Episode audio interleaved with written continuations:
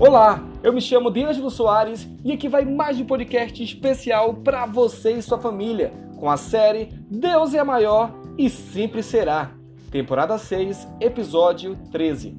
E o tema de hoje é moeda. Então, vamos ler Lucas capítulo 15, versículos de 8 a 10. Diz assim: Qual é a mulher que, possuindo dez dracmas e perdendo uma delas, não acende uma candeia? Varre a casa e procura atentamente até encontrá-la.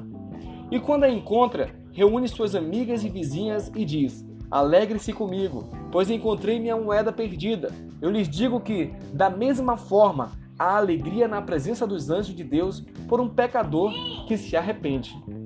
A dracma é uma moeda grega, equivalente ao denário romano, e vale um dia de trabalho de um trabalhador, de um trabalhador braçal.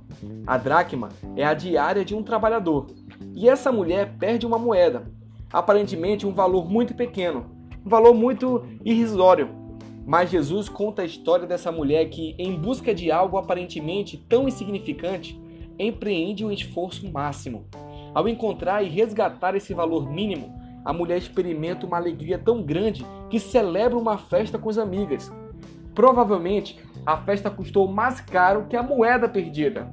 Mas há um detalhe interessante: a moeda representa um ser humano. Assim como as moedas traziam a figura dos imperadores, também o ser humano carrega em si a imagem de Deus. Por essa razão, mesmo o menor dos seres humanos, e mesmo aqueles que a nossos olhos não têm valor algum, possuem de fato valor eterno. Não importa se o ser humano é um religioso piedoso ou um publicano pecador. Todo ser humano tem valor eterno, pois todos foram criados à imagem e semelhança de Deus.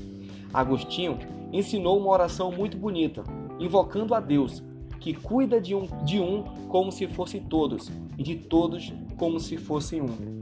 Para Deus, um é igual a todos, e todos são iguais a um, pois o que é eterno não tem medida. O valor de um ser humano não pode ser exagerado e também não pode ser diminuído. Um ser humano vale, vale tudo.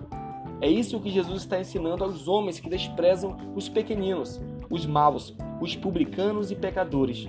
Não importa quão sujo, quão machucado pela vida, ou até mesmo por seu próprio pecado esteja um ser humano.